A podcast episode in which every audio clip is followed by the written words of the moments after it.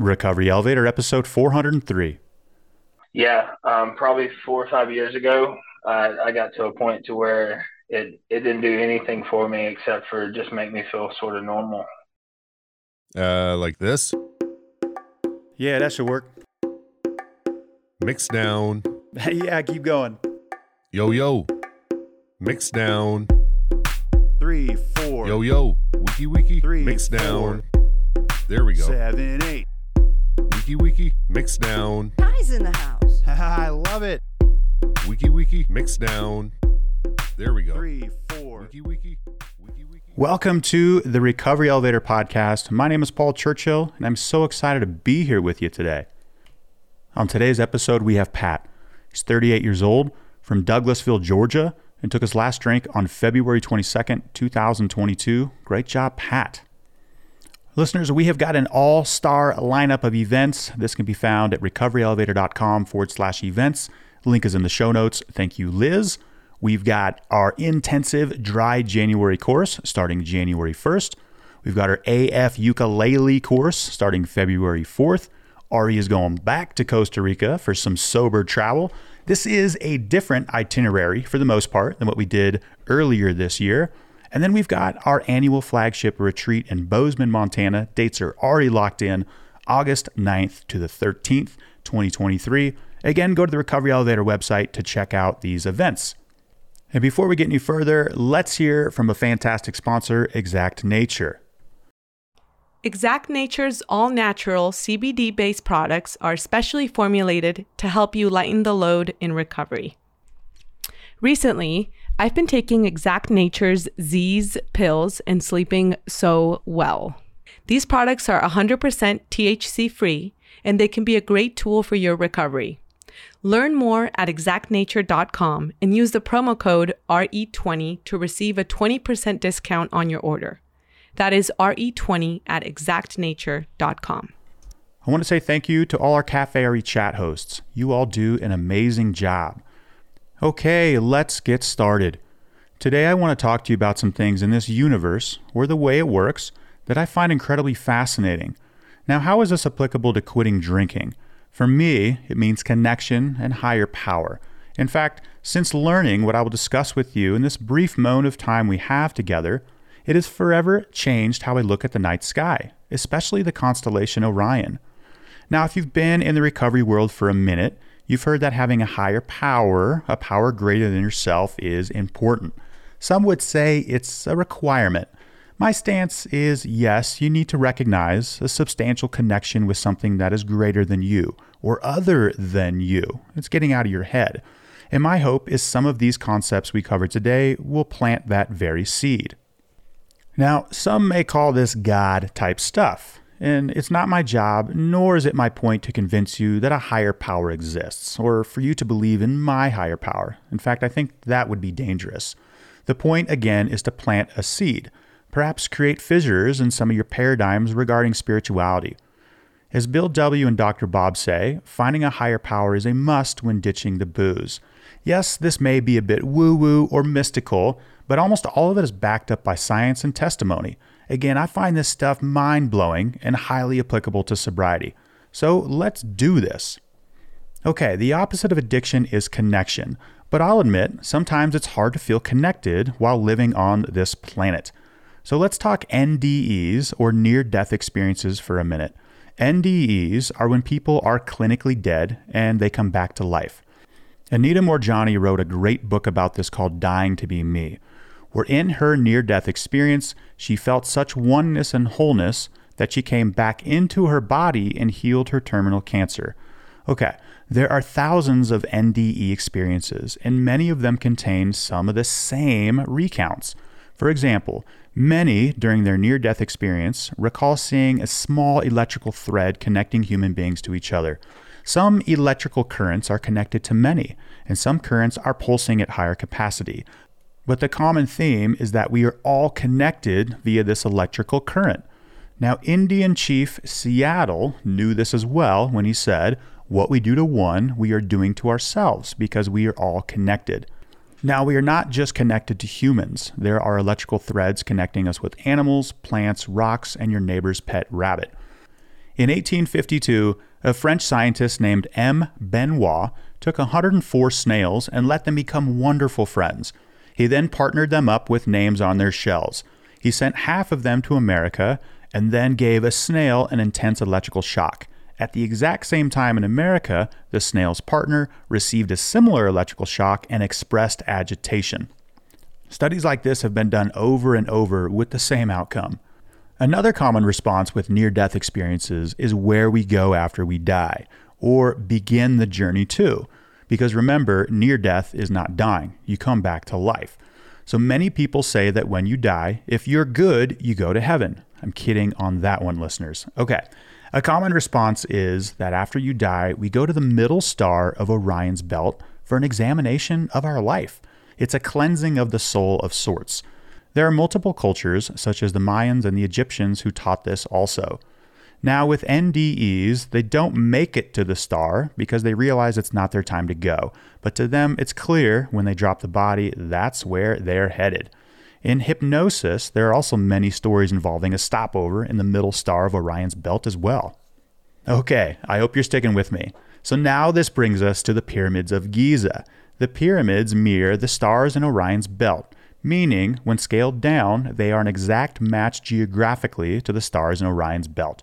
The Egyptians worshipped the middle star of Orion's belt, and ancient hieroglyphs depict traveling to the middle star in the afterlife. In addition, the three main pyramids of Giza are the most precisely aligned structures on Earth, facing true north with only three sixtieth of a degree of error. Even now, the pyramid is still aligned with the four cardinal points, north, south, east, and west, more accurately than any other modern structure on Earth, including the Meridian Building at Greenwich Observatory in London, which is humanity's current pinnacle of precision. The pyramids are more precisely placed. Now, there are theories that aliens built the pyramids. Regardless of who built them, it's clear it was from a society much more advanced than ours in some aspects, with a deeper knowledge of the stars, and one could even say God. Now for me, this is where the pyramids are mind-blowing. It's with the measurements. So you measure its base perimeter, then measure its height. You'll get a scale of one to forty-three thousand two hundred, which is not a random number. If you measure the base perimeter of the Great Pyramid and multiply it by forty-three thousand two hundred, you get the exact equatorial circumference of the Earth. If you take the height of the pyramid and multiply it by forty-three thousand two hundred, you get the exact radius of the Earth. So for all those centuries, when we were living in the Dark Ages, thinking the world was flat, not even knowing we were living on a planet, past humans had already discovered the exact dimensions of the Earth. They knew it was round. In fact, the sides of the pyramid are not flat. They are concaved and match the curvature of the Earth. Copernicus, Galileo had only partially rediscovered what past humans had already known for quite some time. In fact, most Egyptologists now agree the pyramids were not tombs, or at least the main point of the pyramids were not tombs. In fact, an idea that is emerging as we continue to study the pyramids is that an ancient civilization built them as a messenger, one that would withstand the elements to give us the secrets of life, secrets of the afterlife, and how to live a prosperous life. And the language is math. So we've built the Empire State Building and impressive skyline structures, but we, as in our society today, could not build the pyramids. In the seventies, a group from Japan, sponsored by Nissan, set out to build a one-fourth scale of the Great Pyramid, and they couldn't do it. The project didn't get very far. There isn't a crane on the planet that could lift one, let alone two point three million thirty-ton stone blocks. Scientists can still not recreate the mortar or the glue. The compounds used to hold the rocks together are not found on this planet. It's strange stuff. All right. All right, listeners, are you still with me? Just a little bit more. Let's talk the Mayan calendar. Do you all remember the end of the world in December twenty twelve? The significance of December twenty twelve was it marked the end of a twenty-five thousand nine hundred twenty year astrological cycle. And as William Shakespeare says, the golden age is before us, not behind us. So what does this mean? Prophecies say that when this cycle ends and another begins, we have a major leap forward in human consciousness or human evolution. fifty thousand years ago, almost overnight, it was art, it was pottery, it was musical instruments, cave paintings. twenty-five thousand years ago, in the blink of an eye, it appears Neanderthals evolved into human beings. This is one theory. Now keep in mind, each human being contains up to three percent Neanderthal D N A. So we are ten years into a new transformation. And if you turn on the news, check in with your inner self, in my opinion, something is going down. It is said that all of this has to do with an intensity of solar flares. I remember in twenty twenty-one, on the cover of the Wall Street Journal, I saw a picture of the sun and the title said, NASA has been recording an uptick in solar flares. Okay, so what does this mean? It means you're going to experience some dysfunction similar to how the caterpillar loses its shit before it morphs into a beautiful butterfly. We as a human species are doing the same thing. Ditch the booze and hold on tight. It's a wonderful time to be alive. Okay, listeners, thank you for sticking with me. I know some of you are saying, yo, Paul, sobriety podcast. I'm on day one. I don't give a f- about snails or the pyramids, and that's okay. I'll do my best to tie this into sobriety. Addiction is a lot of things. Disease, environmental adaptations, you pick. One thing for sure is that an addiction disconnects us from the external world and from within. It's disconnection. I'm sharing this with you in hopes of planting a seed. No matter what the Bruno voice or the ego says, you are not alone. You are connected with every other living thing on this planet and the universe. Science backs this up as well. But knowing this doesn't make us feel better. We actually need to feel it. So that's the seed I'm trying to plant. It's feeling the love from a past civilization that dedicated generations of labor and manpower to build something for you to decipher. It's a message that includes love, connection, inclusivity, and wholeness. All right, listeners, I hope you enjoyed this episode. I find this stuff absolutely fascinating. Okay, and now a word from our sponsor, BetterHelp, before we hear from Pat. Have you ever wished that there was a manual for life in sobriety? I don't know how long you've been listening to this show, but I even wrote an episode intro on this topic titled, There Is No Manual. I remember going to treatment and seeking for the manual on how to fix myself. Tell me what steps to take. I'll take them and voila, I'll be as good as new. Boy, was I wrong. Therapists are trained to help you figure out the cause of challenging emotions and learn productive coping skills. They basically assist in creating your own personalized manual, your tool belt. As the world's largest therapy service, BetterHelp has matched three million people with professionally licensed and vetted therapists available one hundred percent online. Plus, it's affordable. Just fill out a brief questionnaire to match with a therapist. If things aren't clicking, you can easily switch to a new therapist anytime. It couldn't be simpler. No waiting rooms, no traffic, no endless searching for the right therapist. Learn more and save ten percent off your first month at betterhelp.com slash elevator. That's BetterHelp, H E L P dot com slash elevator. Pat, how are you? I'm good. I'm good. Yeah. Good to be here with you, Pat. Got a question for you. When was your last drink? This February, uh, two twenty-two twenty-two. I love it. Sometimes those dates just line up. two twenty-two twenty-two. Were you thinking about quitting drinking a couple of days before that? And you're like, nah, I'm going to go for an easier sobriety date of two twenty-two twenty-two. Um, yeah, yeah. Or was that just by I, chance? No, I planned it. You know, I, uh, the, the uh, a time before I tried to uh, sort of stop drinking and I, I couldn't really remember when the last day was or whatever. And I, when I planned it this time, I sort of picked out that day that I wouldn't forget. And I worked toward that day and stopped then. Ah, I'm curious about that. We're going to unpack that later. But uh, before we get there, Pat, give listeners a little background about yourself, where you're from, what you do for a living, your age, do you have a family, and what do you like to do for fun, Pat? I was born in Anchorage, Alaska. So pretty cool. My father was military. And then I grew up mostly in Birmingham, Alabama. Moved over to Georgia about eight years ago. And I live outside of Atlanta, Georgia. I do. I am married, going on six years. No kids yet. Got a couple of dogs.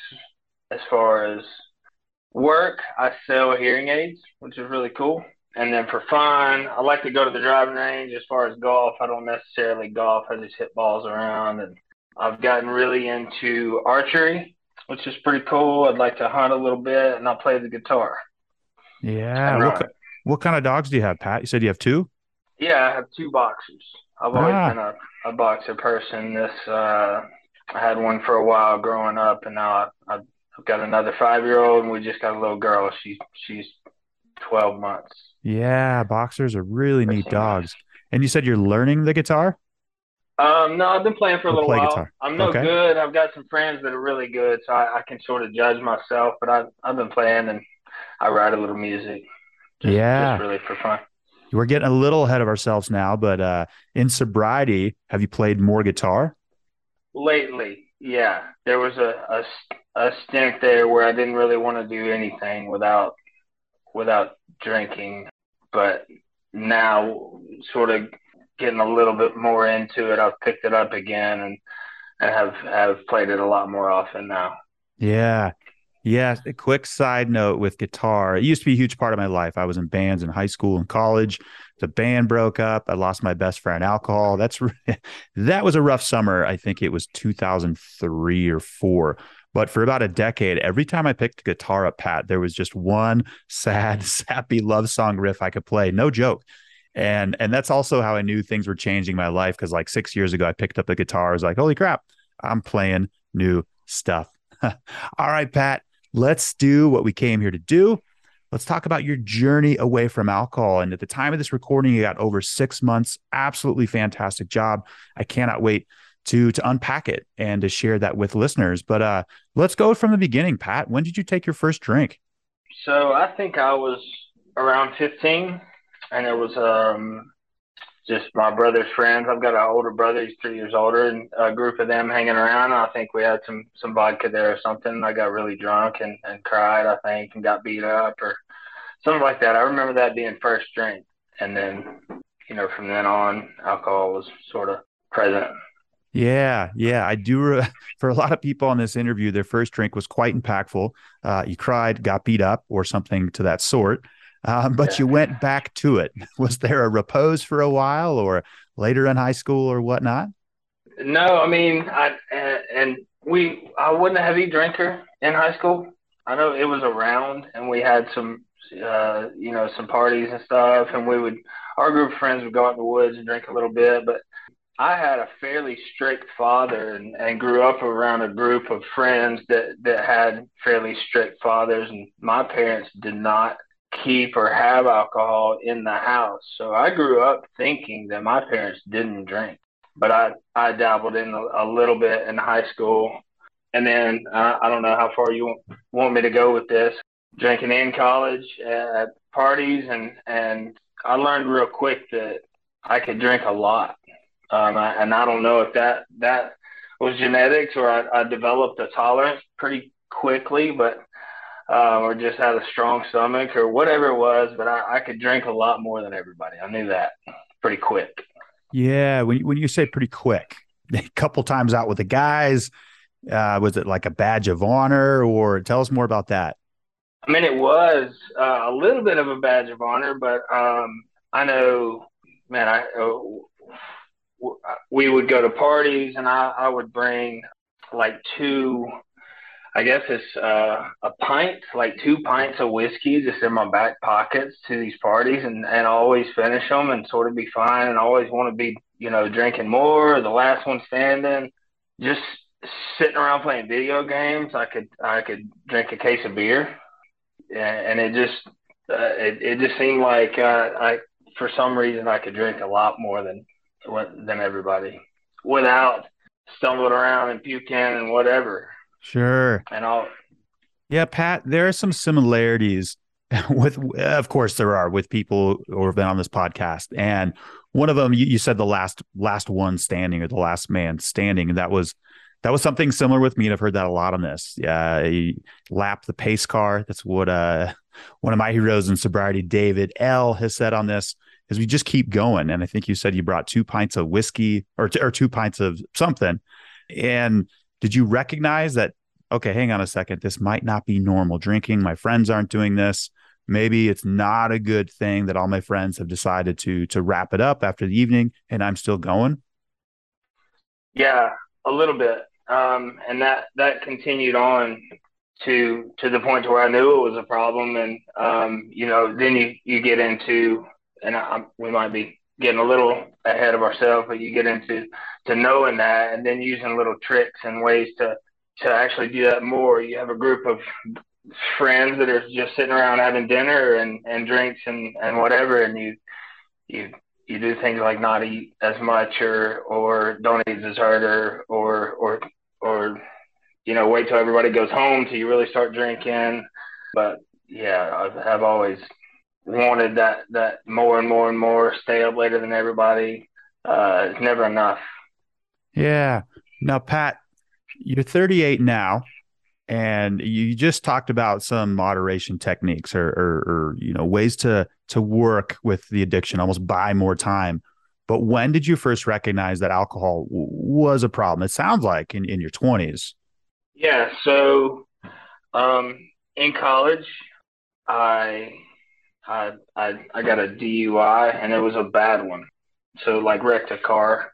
Um, D U I. So that that's just sort of first thing where you realize, well, I drank way too much, got in trouble. And then outside of of college, there were several times where I uh, drink too much and, and wake up and don't remember the next day, um, and have people telling you goofy stuff that you did. And, and I would be thinking, like, literally, no, I didn't do that. Um, and I, or I can't believe I did that. My friends are just lying to me. Things like that. So you, you start realizing that it's a, a problem, you know, pretty quick, and, and started sort of studying and seeing why or, or what it is. Yeah. Now, Pat, you, you talked about, you know, not eating before you were drinking, a technique to, yeah, get a, get a bigger return on alcohol. Um, you know, when was that? And, and when did you recognize that, you know, perhaps these techniques to, to moderate or to, to, you know, to, to really drink more. When did that stuff not work anymore? I would say probably twenty sixteen, seventeen.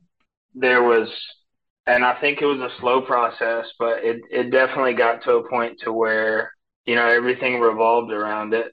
And, uh, you know, whether I ate or not revolved around it. And yeah, it quit working. It, it, it It turned into, you know, not, I, I would usually drink to, to get a buzz or to get drunk. And then it turned into, uh, I just about can't do that. Or I've got to drink so much by the time I do that, I'm, uh, I just feel bad.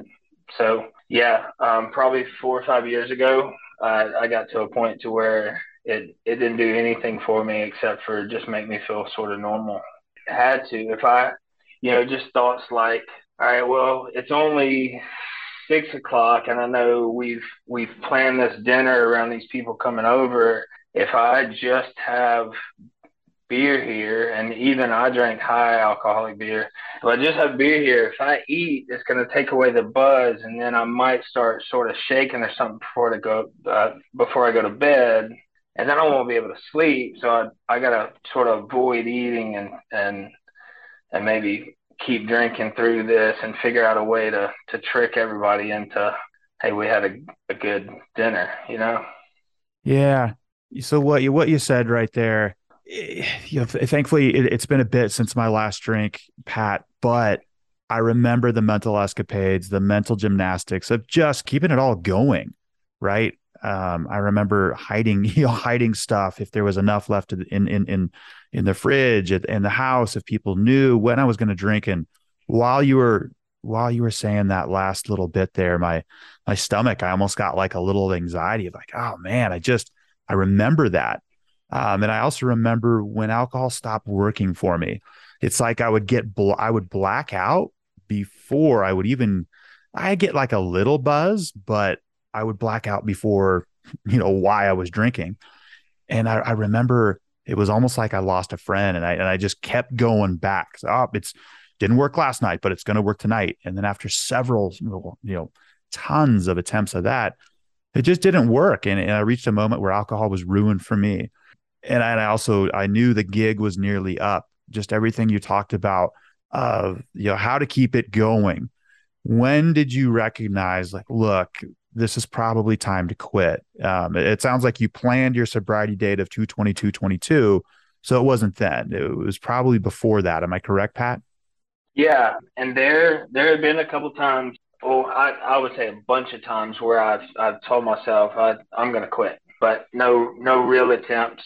I had some some other trouble that could have been uh, easily been rock rock bottoms for people. Um, I don't think I hit a rock bottom, but I started thinking like I, I really need to to do something before that that happens. Uh, is It's not doing anything for me anymore. I, I literally just, just drink. It runs my life.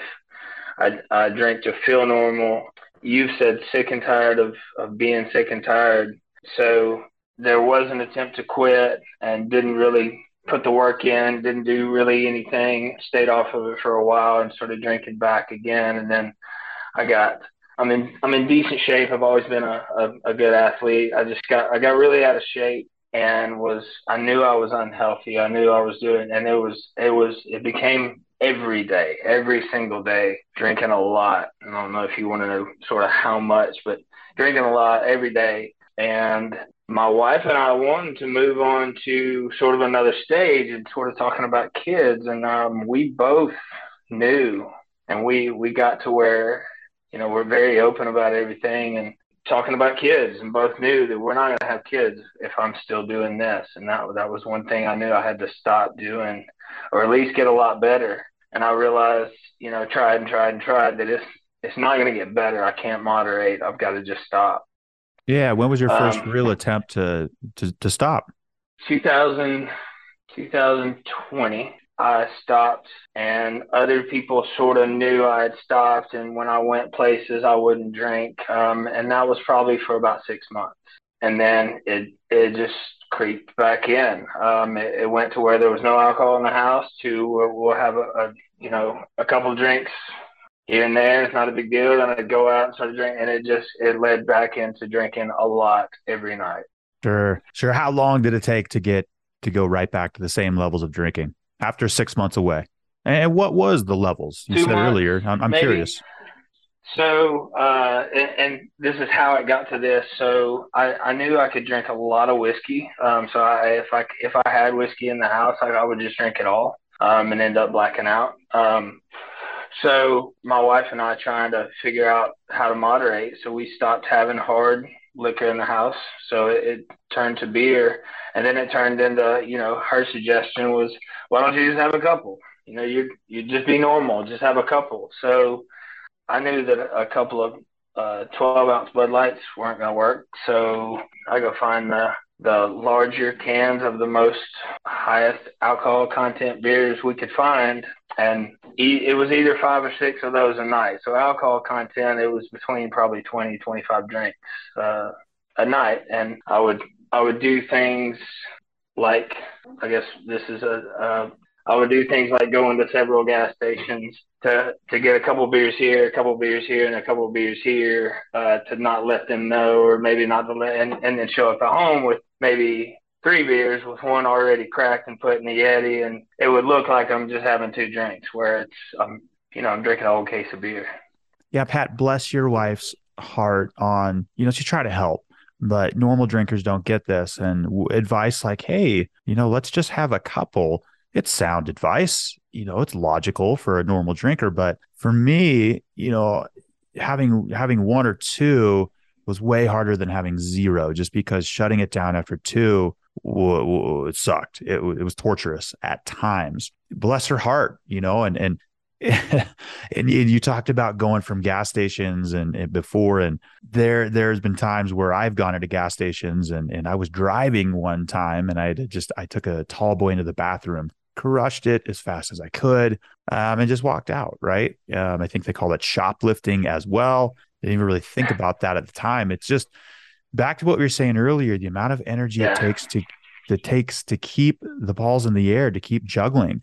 And you're doing all this stuff to maintain the drinking. And you also got to live life. You got to pay mortgages or whatnot, job, taxes, you got dogs, the relationships. It's just, it's a lot. What would you say was your rock bottom moment, Pat? So my wife had a lot to play in this, and this is, this might come later on in the thing. She went to some Al-Anon stuff on her own. And I, I sort of held that against her when I was drinking, but realized it was a, a huge part of my sobriety now. maybe not a rock bottom moment, but one just one night when I was drinking and had gotten toward the end of it and realized, like, this is, you know, it's not, not getting any better. Not, and I, uh, you call it burning the ships. I actually, I'm not one to do this, but I posted a, a pretty lengthy something on social media where all my friends, all my family could see, and I'm pretty prideful, that just basically said, you know, I'm quitting. You won't, you won't see me with another drink. And I'm not, not a big fan of, of hypocrites, and I like keeping your word. So it's going to be a, a, a bad thing, I guess, for me to, to, to see anybody and everybody that then read that post um, if I'm drinking again. And I didn't know how that was going to go, but I knew that I needed to, to do something sort of bold um, to, to, to kickstart it. Yeah, Pat, I love that. Again, here at R E, we call it burning the ships, having these conversations that you can't not have, putting it out on social media, whatnot. And Pat, what, what were the responses? Really good. Learned a lot of people that I knew were struggling too. And then, um, you know, just a lot of support from friends and family. And I mean, it's not, it, at, at this point, it, it wasn't really, I don't think, a shocker for anybody. I've had trouble in the past, and, uh, you know, I go out with my friends and, and they know I drink too much. And so I don't think it was a, a, a big shocker. It was probably a relief for a lot of people. And listeners, it is so extremely rare when we put it out either on social media or just on one-on-one to get a negative response. In fact, I think, I think the bulk of the stigma lies in our heads. It's just not true. And what you said there, Pat, is you found out a lot of other people were struggling, and it's almost this bridge or this olive branch that humanity needs right now, is when one human being comes forth with something honest and they're vulnerable and they say, I'm struggling with X, Y, and Z. In this case, it's alcohol. Other people, it's like there's something inside of us that prompts us to say, you know what? I'm also struggling with alcohol, or my friend, my neighbor, my friend, or, or my family, whatnot. Um, or they'll come forth with something else. So thanks for sharing that. I think that was big. And, and was that last, was that your last drink? Uh, no. All right. So we, um, I did that. And then I had, at that point, or maybe, maybe right after that, I had scheduled an appointment with uh, a doctor. I hadn't been to a doctor in years and years and years and years. I don't really get sick. But again, along with my wife, wanting to know sort of, am I healthy? Can we have kids? Can we do this? So went and saw a doctor and had some, some pretty bad results, I guess. High liver enzymes, I think is what it is. Just super high blood pressure, just clearly drinking way too much. And, and the doctor just basically told me, and he suggested I go see somebody else. It's a sleep and uh, sleep psychiatrist. Went ahead and scheduled that. So I scheduled that, and I went and saw that guy, and he said, you know, basically, the amount you're drinking, you need to go to inpatient. Um, I don't think it's safe for you to, to do it without. The thought of inpatient scares me to death, just because I have to miss work and, you know, or, or really anything it, uh, about it that would scare anybody. I don't want to be without. I, I'm prideful and whatever. So, you know, I talked to him and told him my plan, and I, I told him how I was going to taper down. And I did that for, I think, three weeks with sort of the amount I was drinking and, and a less of a percentage. And I was able to be su- fairly successful with that. There were a couple of nights where I drank too much, and a couple of nights where I hung it up. And then I got down to where I had planned to have probably about a week left of tapering. And like you said, I, I would drink like one or two beers, and and it would be harder for me at that point. Like, why am I even doing this? On that, that date, I said, um, you know, pretty much I'm just going to hang it up. So I quit, and it was, it was rough. He did put me on some medicine. I don't know how, how much we're supposed to talk about, but I, I've never been on like an antidepressant. Um, and he put me on um, mirtazapine, I think. And, uh, the, you know, I can, I can remember trying to go a night without drinking, and it, and it just everything being miserable, and the, the anxiety and not sleeping, and, and it, it did help. So the first couple of days were rough, not sleeping hardly at all, just soaking wet bed. Pat, back it up for a second. Was this okay, the two twenty-two twenty-two? Yeah. Oh, okay. And like, let me actually comment on the taper off strategy. It makes sense, right? where, you know, alcohol is is is probably the most dangerous drug in the world to detox. That's excellent advice from that doctor. You go to go go to professional to detox. And I, I've heard people come up with plan come up with plans to taper down. Very few of them. In fact, you might be one of the only success stories that I recall in recent memory to be able to do this. I myself tried to taper down several times, but you taper down, taper down, wait a second, let's ramp it right back up. It's it's hard, it's challenging, it's torturous, but wow, you did it. And that's when February twenty-second, that was the day that you planned? Yeah. And yeah, that was that was last drink. So rough for at least a week, a couple of days, rough. Um, and then it, it just slowly, everything just started getting better and better. So implementing some to a better diet and better sleep habits and exercise. And yeah, just it, it got easier from the that probably the first week and a half or so. Okay. Let's let's go in that first week a little bit. You said everything got better. Was it physically? Was it mentally? Was there a light at the end of the tunnel? Uh, you know, were there cravings during that first week? Physically, I, I felt pretty bad, um, and sleeping was tough, and I knew it would be tough. Anxiety was, was fairly high. I think I had gotten to the point where I was so sick of it, and, and my mindset had, had, had changed enough to where I, I really didn't want it. And I didn't want to go through those first couple of days again and go through everything. So, you know, just anytime I would think about it, I would I would think back or or play back. Not so much all the crap that I had to deal with from getting in trouble or, or being stupid or getting drunk, but just the last couple of years of being miserable and not, you know, not being able to do anything about it. Just didn't want to go back there. So I, I really just didn't want it. So after physically getting over the physical part of it, cravings really haven't been that bad. Hmm. That's fantastic. Um, ha- has there been a, a challenging moment after the physical stuff went away where you thought about taking yeah. another drink? Yeah. And I've, I, I think I've been pretty fortunate. Um, like I said, I think friends and family knew, and there, the times I had said I was quitting or, or, or, you know, not going to drink tonight or whatever in the past, it's almost like the, you know, friends, family, whatever, they just read straight through it. It was, you know, sort of like, oh, cool, you're not drinking alcohol anymore, here's a beer. um, this time was Yikes. different. I don't know yeah. if um, if they could just see it in me, but there were a couple of hangouts where in my mind I thought, like, I'm done with alcohol, but, I, you know, if someone's got a drink there, I don't know, I might have a drink or, or whatever. Uh, I won't go back to it. Um, where, you know, a group of friends, and they didn't offer it to me, didn't act like that, everything was just fine. I I did a, a beach trip where in my mind I was thinking, eh, I might have a night where I go in there and drink, and it just, the you know, my friends were going to have none of it, really. They didn't offer it to me. It, they just, it was just known that I wasn't drinking. Hmm. And that's, I don't, I don't know.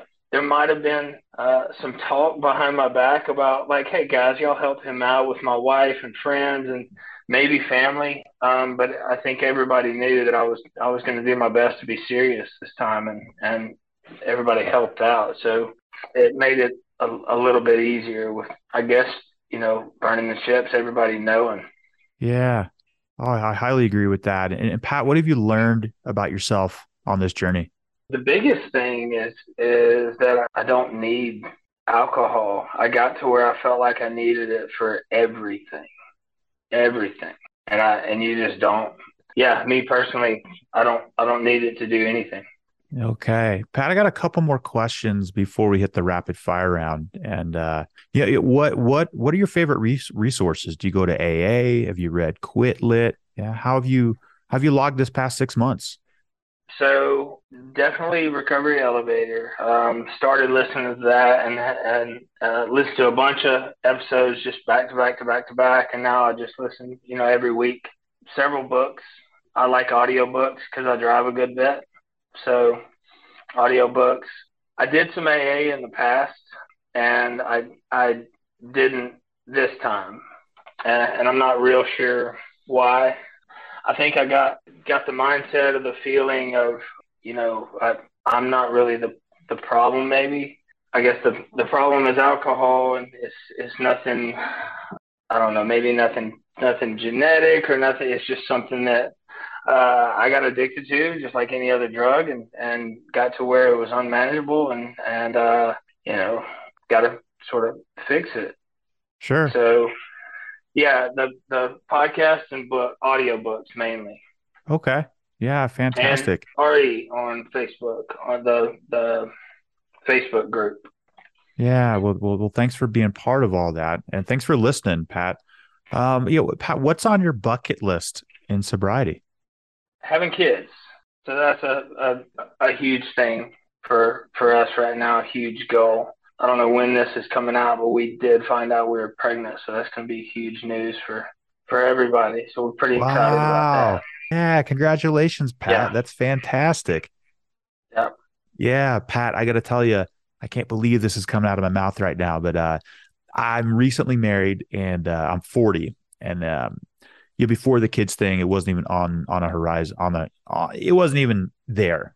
First off, I there was like, oh, I, I can't even take care of myself, especially when I was drinking. And the first three, four years of sobriety was like, I'm still figuring out how to take care of myself. I don't think we ever yeah. have it figured out, right? And like, okay, now's the perfect time. And maybe for some, but you know, Pat, I'm forty and I don't want to be a dad at forty-five. If this does happen, it's going to happen soon, and I'm going to be sober for it, and you're going to be sober yeah. for it. Pat, I'm so yeah. happy for you. Um, and for you and your wife and your two boxers, you're, you're building a life without alcohol. You're building a life that doesn't require alcohol to be in. And there's something you said earlier, which is huge, that you thought alcohol had to be part of everything. And that right there, that right there could be the value bomb of this episode, because people who A are addicted to alcohol, but, but or heavy drinkers or whatnot, it just becomes unconscious. It becomes habit, second nature, you know, whatever activity, and then plus alcohol. There's the activity, alcohol, there's the location, alcohol. It doesn't matter. There's the holiday, there's alcohol. And Pat, right there, you you just said it. You're you're you're un you you're, you're breaking apart those those bonds with alcohol. And yes, you can have fun without alcohol. I just did an episode about it, and don't even need to hype it up. Yes, you can have fun without alcohol. Sometimes it's going to take a little bit of practice. I remember going to his name's Steve Aoki. Uh, he's, he was a D J. I was in Guatemala, and I was kind of struggling with sobriety. I was in early sobriety, and I went to this concert, and it was so much fun. I had one too many Red Bulls. I do remember that, but I was like, man, holy crap. That was so much fun. And it was just this, this impactful moment on my journey. And Pat, what you said, that you recognize that, yes, you can have fun without alcohol. You can live life without alcohol. And Pat, I'm, I'm putting this out in the universe. You're going to find out that you can be a father without alcohol to one, maybe two, however many kids you want. It's fantastic. And, and that is why we're doing this podcast, listeners, to share the the transformation that can take place, the ideas, the realities that can emerge on your plate when we when we remove alcohol. Um, and you got those negative results, or well, were they negative? Because those results forced you to make change in your life. Uh, those would be the elevated liver enzymes from your doctor. And here you are, six months away from alcohol. Pat, you're kicking major ass, man. I'm I'm, I'm really happy for you. And, and Pat, what's a non-negotiable for you in your life? All right, so I saw that question, and I've heard it before and couldn't, couldn't think of, uh, so I sort of thought of something funny. What a, what do you mean by non-negotiable? Yeah, I interviewed somebody from Ukraine a couple months ago, and before we hit re- record, she, she also asked, like, what does non-negotiable mean? I think for me, like a non-negotiable for me right now is I'm not drinking. It doesn't matter if I have fifty people putting beers in my face or whatnot. I will kung fu fight my way out of that. I'm not drinking. What's a non-negotiable for me? Uh, another one is I, you know, I'm not going to find myself in an environment where like I'm in the wrong room. I'm not going to be closing down a, a, a nightclub at Las Vegas at, at four a.m. Who'd actually hang on? I've done that before sober, and that's been fun. But, um, you know, a non-negotiable would be, that's actually a hard question for me to answer right now. But have I given you enough ex- examples there? Yeah. So I think mine would be, um, and I'll tell you the one that I had that was, I guess, funny, but um, I, I'm not sure if I trust myself yet. Uh, I, I definitely made made a decision, and I knew that it was it had to be me. And I I knew this. I could tell my wife sort of went from a trying and trying and trying and trying to help to a completely backing off. And and that changed my mindset a little bit of she's she's learned something now, and she's not doing this and that, and she's not telling me what to do, and she's not she's letting me dig this grave.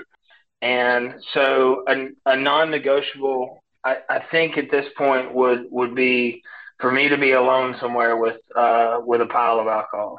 And it, it wouldn't just be one. I think I I, I would refuse to, to just drink a beer if I had one, but um, yeah, I, I I don't know if I would be alone, you know, with with the ability to, to get drunk. And the other one is harnesses on dogs. Okay, yeah. I hear you. Yeah, yeah, like underwear for me is a non-negotiable. I hear you. Like I, yeah. I, I try yeah. to wear yeah. those that daily. And another nego- non-negotiable for me, Pat, is I try to do something recovery related every single day. That's hit a chat. That's hit a meeting. I went to an A A meeting last night, whether that's breath work in the morning, whether it's a ten minute meditation, whether it's phoning a friend who's also on this journey, whether it's a little bit of journal time. I try to do something every single day. That's a non-negotiable for me. Um, some, yeah, sometimes it's journaling, pen to paper, but uh, I try to get it done every single day. Um, all right, Pat, we have hit the rapid fire round. If you could answer each of these questions within ten to fifteen seconds, that would be great. Are you ready? Sure. Pat, what is a memorable moment that a life without alcohol has given you? The biggest one is finding out that we're going to have a baby, I think. And I don't think that would ever happen if I would have kept on going how how I've been going. So, yeah. I'm so pumped for you, Pat. Uh, when's the due date? Uh, March, the end of March of twenty-three. Love it. Pat, what's your favorite alcohol-free drink? Any of the LaCroix, or really just sparkling water. I drank a bunch of those at home. And then I've got a little dive bar that we we always went to and always drank there. And I always said that I would never drink like a non-alcohol beer because I don't want people asking questions. But I really don't care now. And I like uh, the, the Heineken Double Zero beer. Yeah, that is good. Here's an easy one for you. What's the point of life, Pat? Uh, that's, that's tough. I think it's a test.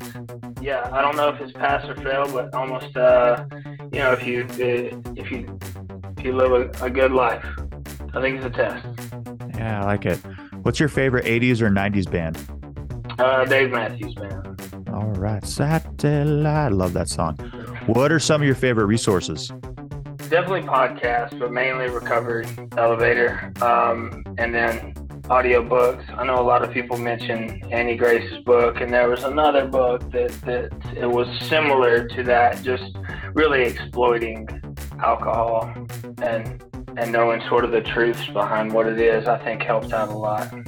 Yeah. If you had a pet tiger, what would you name it? Uh, Gandalf. Ah, all right. Pineapple on pizza, yay or nay? Sure, absolutely. That's what's up, Pat. And number ten, last question here. What parting piece of guidance can you give to listeners, Pat? Definitely burn the ships. That that, that was a huge thing for me. And uh, I, I always felt like when I was trying or thinking about quitting in the past, I, I just kept seeing myself of, of missing out on something. And then I think the mindset changes uh, uh, or change to, I'm not the one really missing out. I'm sort of the lucky one that knows, you know, the truth about it, and I don't really need alcohol. So it, it, if you can get your mind wrapped around, it's not, you're not missing out on something. You can go have fun and you can go do all the things that you would do without alcohol. Just, you don't need it. You're not missing out. Yeah. And Pat, before we depart, give listeners your own customized, you might need to ditch the booze if line. Yeah. Sort of like I said earlier, if you go by three or four different gas stations to, my, to, to make it look like you're not drinking as much. And then even the last one says something like, oh, rough day when you buy, you know, two or three tall boys. So yeah. Pat, fantastic stuff. I had a great time chatting with you. Thank you so much for yeah. listening. And uh, thanks for your time, Pat. Thank you, Paul.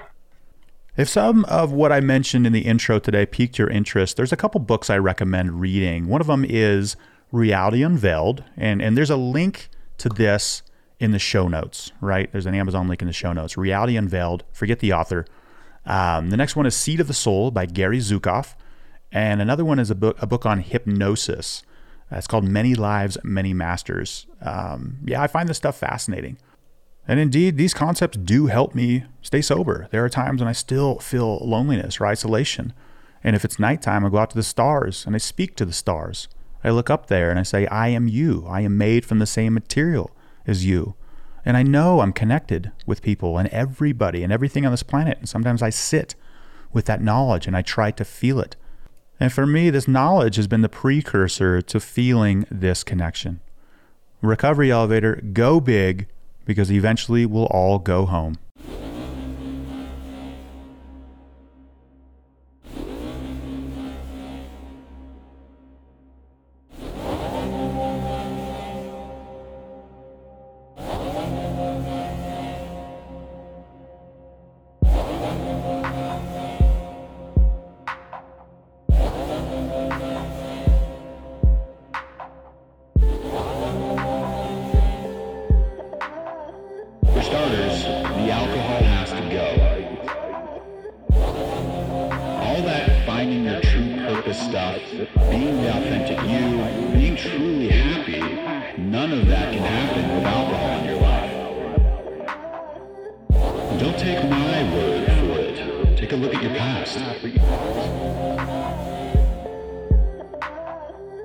Clear, be clear on why you're doing this, and then go get it.